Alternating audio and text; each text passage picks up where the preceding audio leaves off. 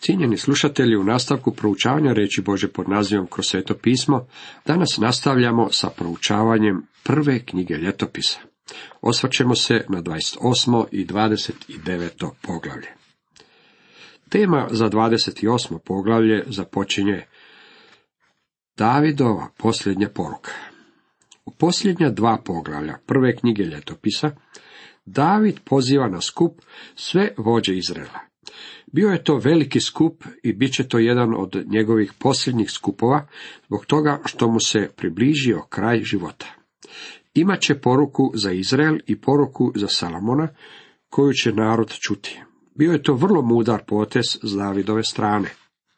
David skupi u Jeruzalem sve izraelske knezove, plemenske knezove i poglavare od redova koji su služili kralja tisućnike, stotnike i nadstojnike nad svim imanjem i blagom kraljevim i blagom njegovih sinova, zajedno s dvoranima i junacima i svim hrabrim vojnicima.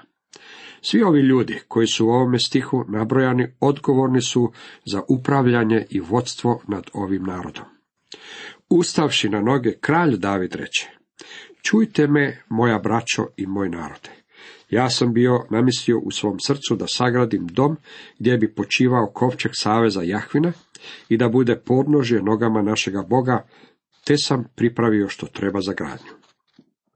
Usprko svojim godinama prisilio se ustati kako bi stojeći prenio svome narodu ovu važnu i posljednju poruku. I onda nastavlja, ali mi je Bog rekao, nećeš ti sagraditi doma mome imenu, jer si ratnik i proljevao si krv. David nije želio odstupiti od svog stava iskrenog priznavanja greha svome narodu. Iznio im je razlog zbog čega mu Bog nije dopustio izgraditi hram.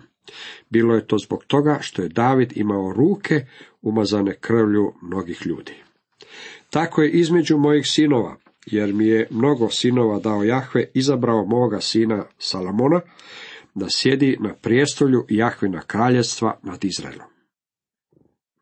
David je jasno istakao kako je Bog izabrao Salamona, da nakon njega sjedi na prijestolju nad Izraelom. Odgovornost za Salamona David je prebacio na Boga, ovima se stiče dojam da Salamon nije bio Davidov izbor. Rekao im je, tvoj sin Salamon sagradit će meni dom i moja predvorja, jer sam njega izabrao sebi za sina i ja ću mu biti otac. David je srcem i dušom bio u pripremi za izgradnju hrama. Bog mu nije dopustio da on gradi i David je bio voljan podložiti se Božoj volji. Međutim, pripremio je sav materijal i majstore, a također je ohrabrio svoga sina Salomona da do kraja provede u djelo ono što je Davidu bila žarka želja. David je sada Salomonu predao planove gradnje. Tada David predade sinu Salomonu uzorak trema, njegovih kuća, riznica, gornjih soba, ćelija i doma pomirilišta. Uzorak svega što bjaše mislio u duhu za predvorja Jahvina doma, za sve sobe unaokolo, za riznicu doma Božega, za riznicu posvećenih stvari, za svećenike i levitske redove, za svaki posao u službi oko doma Jahvina. Kao što je Mojsije prinio planove za izgradnju šatora sastanka, tako je i David bio taj kome su bili povjereni planovi za izgradnju hrama.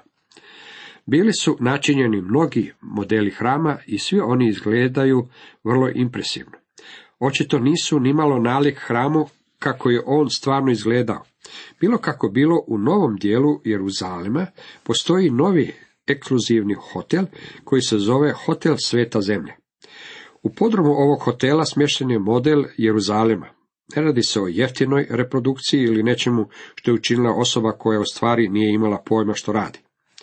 Ova maketa načinjena je nakon što su židovi godinama istraživali ovu zemlju. Načinili su model čitavog grada. Bio sam oduševljen kada sam mogao vidjeti kako je u stvari izgledao, kaže dr. Megi. Rekli su mi da su ga učinili tako da izgleda kao u Herodovo vrijeme. Herodovo vrijeme je Kristovo vrijeme. Dakle, Jeruzalem je ovako izgledao u vrijeme kada je kroz njega prolazio naš gospodin Isus i kada je u njemu nastajala prva crkva. Hram na toj maketi je vrlo pojednostavljen i ja vjerujem da je on stvarno tako izgledao. Ipak, detalji opisani u knjigama o kraljevima i knjigama ljetopisa čine nam se vrlo kompliciranim. Hram nije bio tako jednostavan kao što je to bio šator sastanka, ali je ipak odražavao ozračje jednostavnosti.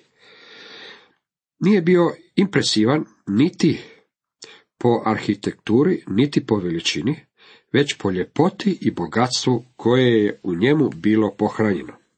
Iako je tlocrt Herodovog hrama bio isti onaj kojeg je Bog dao Davidu, nije bio ni približno skup kao Davidov hram.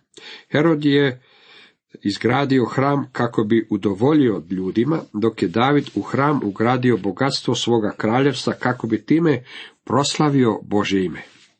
David je rekao Salomonu, ne trebaš škrtariti, ja sam sakupio dovoljno materijala da ovaj hram učinim veličanstvenim. Hram je bio ukrašen, prekriven zlatom, srebrom i dragocjenim kamenjem. Oduvijek sam bio mišljenja da crkvena zgrada treba odgovarati susjedstvu u kojem je smještena. Ne volim vidjeti velike i raskošne katedrale podignute u siromašnim mjestima ili u dijelovima grada gdje živi sirotinja. Jednako tako, u bogatim gradovima trebalo bi izgrađivati crkvene zgrade koje će odgovarati tamošnjoj arhitekturi. Međutim, danas ne bi trebalo naglasak stavljati na građevine, jer su naša tijela hram Božji. Naravno, da Davidu nije bilo ni na kraj pameti načiniti hram, da bi Bog u njemu živio. Bog ne živi u kutiji. Salamon je u svojoj molitvi prilikom posvećenja hrama rekao, da ni nebesa, ni nebesa nad nebesima ne mogu ga obuhvatiti, a kamoli ovaj dom što sam ga sagradio. Sav svemir ne može obuhvatiti Boga. Pa kako bi ga onda mogla obuhvatiti malena kućica? Hram je trebao biti mjesto sastajanja.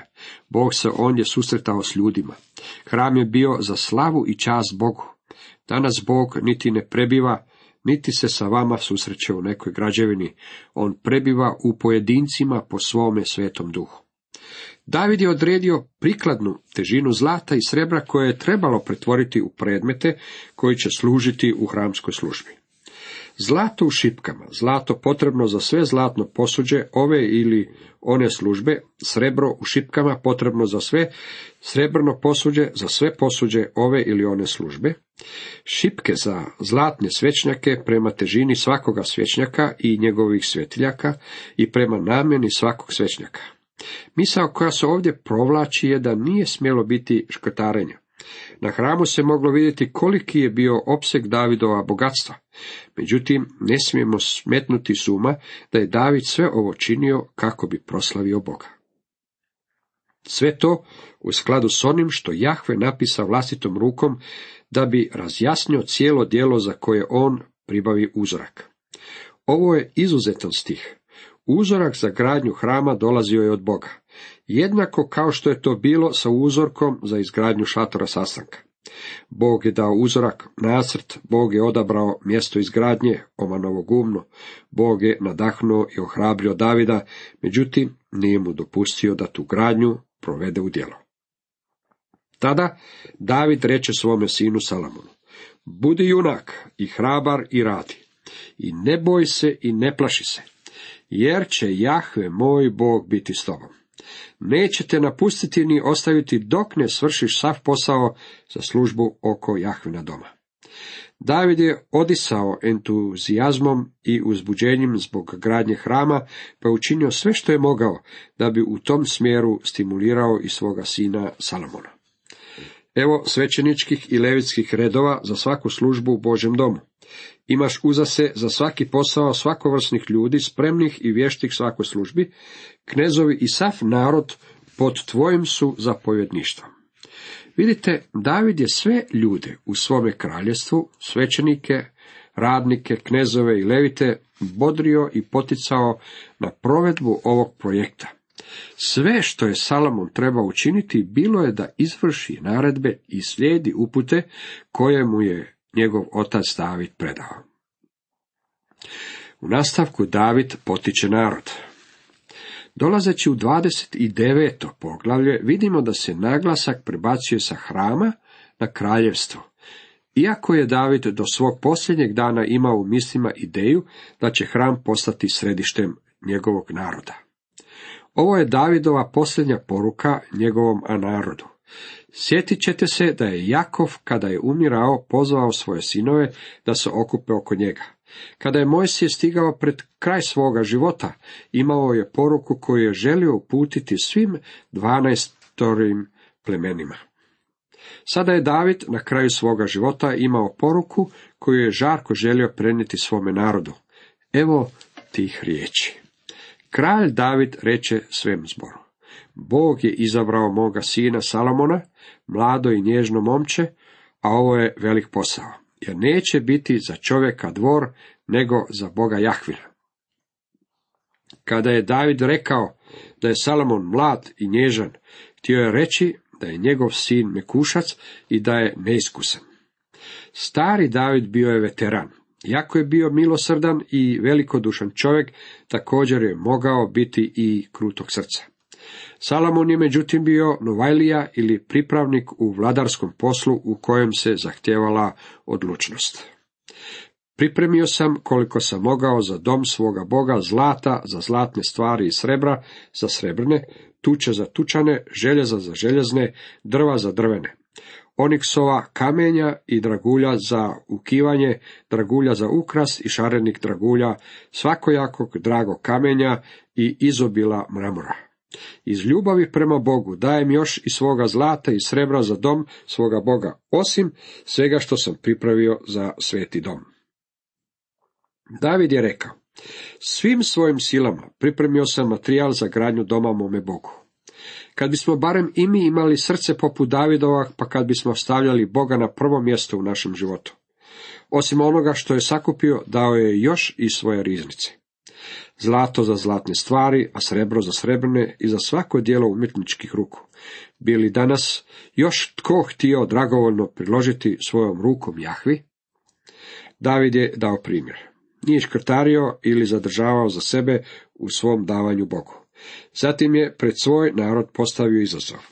Tada su dragovoljno priložili knezovi, obitelji i knezovi izraelskih plemena, tisućnici, stotnici i nadstojnici nad kraljevskim poslovima. Sada je došlo do odgovora sa strane naroda. Dali su za službu u Božem domu zlata pet tisuća talenata i deset tisuća zlatnih darika, srebra deset tisuća talenata, tuča osamnaest talenata, željeza sto tisuća talenata. U koga se god našlo dragulja, svi su darivali u riznicu Jahvina doma na ruke Jehijela Gešonovca. Ljudi su davali velikodušno i davali su s radošću. Narod se veselio što su dragovoljno prilagali, jer su prilagali iskrena srca Jahvi i kralj David radovao se od srca. David je bio iskreno radostan zbog toga što je i narod bio spreman tako dragovoljno dati sredstva za obogaćenje hrama. Dragi prijatelji, znao sam viđati moto koji je glasio daj dok te ne zaboli. Taj moto je sasvim u redu u svijetu, međutim to nije i Boži moto. Ako vas boli davati, nemojte davati. Bog želi da dajete tako da vam to pričinja radost u srcu i životu. Davajte s veseljem, poticavao je Pavao kršćane.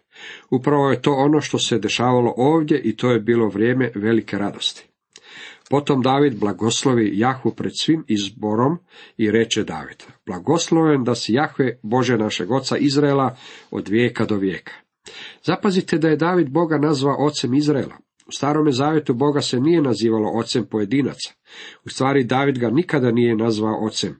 Bog je Davida nazivao svojim slugom, to je zanimljivo. Mojsijev zakon nikada nije stvarao Bože sinove. Samo nas vjera u Isa Krista može učiniti Božjom djecom. Zato u Evanđelju po Ivanu nalazimo ove riječi u prvom poglavlju u 12. redku. A onima koji ga primiše, podade moć da postanu djeca Božja. Onima koji vjeruju u njegovo ime. I dalje čitamo, uistinu zakon bjaše dan po Mojsiju, a milost i istina nasta po Isusu Kristu. U nastavku David moli. Sada smo stigli do velike Davidove molitve. Tvoja je Jahve veličina, sila, slava, sjaj i veličanstvo, jer je tvoje sve što je na nebu i na zemlji. Tvoje je Jahve kraljestvo i ti si uzvišen povrh svega, poglavar svega. Zvuči li vam ove riječi poznato? Sjetit ćete se da kada su Isusovi učenici tražili od svoga učitelja da ih nauči moliti, on im je dao uzorak molitve. Vratio ih je natrag sve do ove Davidove molitve. Dođi kraljevstvo tvoje. Bila je misao koja se nalazila i u Davidovu srcu. Ovo su kratke i jednostavne riječi koje sažimlju stremljenja i nade svih stoljeća. Ovo je jedna od najvećih molitvi u Bibliji i sigurno najveća molitva u Starome Zavetu. Sveobuhvatna je, veličanstvena i ispunjena divljenjem, slavljenjem i zahvalnošću. Ona umanjuje sve čovjekove zasluge i izriče čovjekovu ovisnost o Bogu. Ona otkriva samo poniženje, priznavanje i predanje vlastitoga ja Bogu. Priznaje da sve pripada Bogu. David je prepoznao da kraljevstvo pripada Bogu i gospodin Isus je tu misao prenio svojim učenicima. Biblijski koncept kraljevstva sastoji se od vječnog i od trenutnog kraljevstva. To je sveopće i lokalno kraljevstvo. Ono je neposredno i posredno. Ako ćemo poopćiti ono o čemu govorimo, radi se o vladavini neba nad zemljom. Kada je Bog stvorio Adama, dao mu je vlast, što Bog podrazumijeva pod kraljevstvom. To je Božja vladavina nad zemljom. To je molitva za preobražaj zemlje i za njeno vraćanje pod Božju vlast. Nadam se da ne mislite kako Bog upravlja zemljom danas. Kad bi bilo tako, tada ne bismo bili okruženi scenama od kojeg nam se slama srce, suzama, razočaranjima ili ratovima. To je kraljevstvo za koje bismo trebali moliti. Ono će se ostvariti samo na Božji način. Ono će doći po Božjem protokolu. Čovjek ne može tako kraljevstvo izgraditi na zemlji. Samo gospodin Isus može ustanoviti svoje kraljevstvo. Tvoje je kraljevstvo. Osobno osjećam da takozvani očenaš nije molitva koju bi se trebalo moliti u javnosti. Ona nije nešto što bismo trebali prišivati nedeljnom bogoštovnom sastanku. Vjerujem da je ona odlična za proučavanje, za osobnu izgradnju. Tvoje je kraljevstvo. Trebala bi biti molitva svakog iskrenog vjernika. David se radovao dolasku kraljevstva Božeg na zemlju. Biće to veličanstveni dan i izuzetan događaj. Tko sam ja i što je moj narod da bismo imali snage ovoliko prinijeti tebi dragovoljno? Od tebe je sve i iz tvojih ruku primivši dali smo tebi. Zanimljiva stvar je o tome što ne možeš Bogu dati ništa, jer sve i onako pripada njemu. Međutim, Bog te može blagosloviti kada daješ i On će te blagosloviti. Razlog zbog kojeg smo neki od nas tako siromašni, uskogrudni i maleni je zbog toga što nismo velikodušni s Bogom. Bog nas može blagosloviti samo onda kada otvorimo svoje srce prema njemu. Jahve, Bože naš, sve ovo mnogo blago koje smo pripravili za gradnju doma, tebi, tvome svetom imenu, iz tvoje ruke i sve je tvoje. Koliko je nama potrebno prepoznati ovu veličanstvenu činjenicu? Kad bismo shvatili da je sve što imamo u stvari došlo iz Bože ruke, tada bi se naš stav prema životu i vrijednostima u životu iz temelja promijenio. Neka nam Bog bude milostiv da ovo shvatimo. Nastavku Salomon dolazi na prijestolje. Nakon toga je narod, zahvalivši Bogu i prinjevši mu žrtve, Salomona učinio kraljem. Jeli su i pili pred Jahom onoga dana vrlo se radujući. Zakraljili su po drugi put Davidova sina Salamona i pomazali ga po Jahvinoj volji za kneza, a Sadoka za svećenika. Tako je Salamon sjeo na Jahvino prijestolje, da kraljuje namjesto svojega oca Davida. Bio je sretan i slušao ga je sav Izrael. Kraljevstvo je pod Salamonom bilo ujedinjeno, a u svojoj kraljevskoj vlasti uživao je još za vrijeme Davidova života. I onda David umire. Tako je Išajev sin David kraljevao nad svim Izraelom. Nad Izraelom je kraljevao četrdeset godina. U Hebronu je kraljevao sedam godina. U Jeruzalemu je kraljevao trideset i tri godine. Umro je u lijepoj starosti, nauživši se života, bogatstva i slave. Na njegovo se mjesto zakraljio sin mu Salomon. To je izvještaj kojeg nam je Bog dao. On je želio da znamo kako je on osjećao za Davida. Vama se David možda ne sviđa, Bogu se sviđa. Meni je drago što je Bog volio Davida i što je s njim postupio onako kako je postupio, jer je David ipak bio samo čovjek. To me ohrabruje i ja sam samo čovjek i shvatio sam da će Bog sa mnom obračunati jednako tako milostivo i jednako tako okrutno kao što je to bio slučaj sa Davidom. Bog je dobar, Bog je predivan. Vi i ja ne možemo mu izgraditi hram, međutim možemo mu ponuditi hram našega tijela. Kako je divno pripadati njemu. Cijenjeni slušatelji, toliko za danas.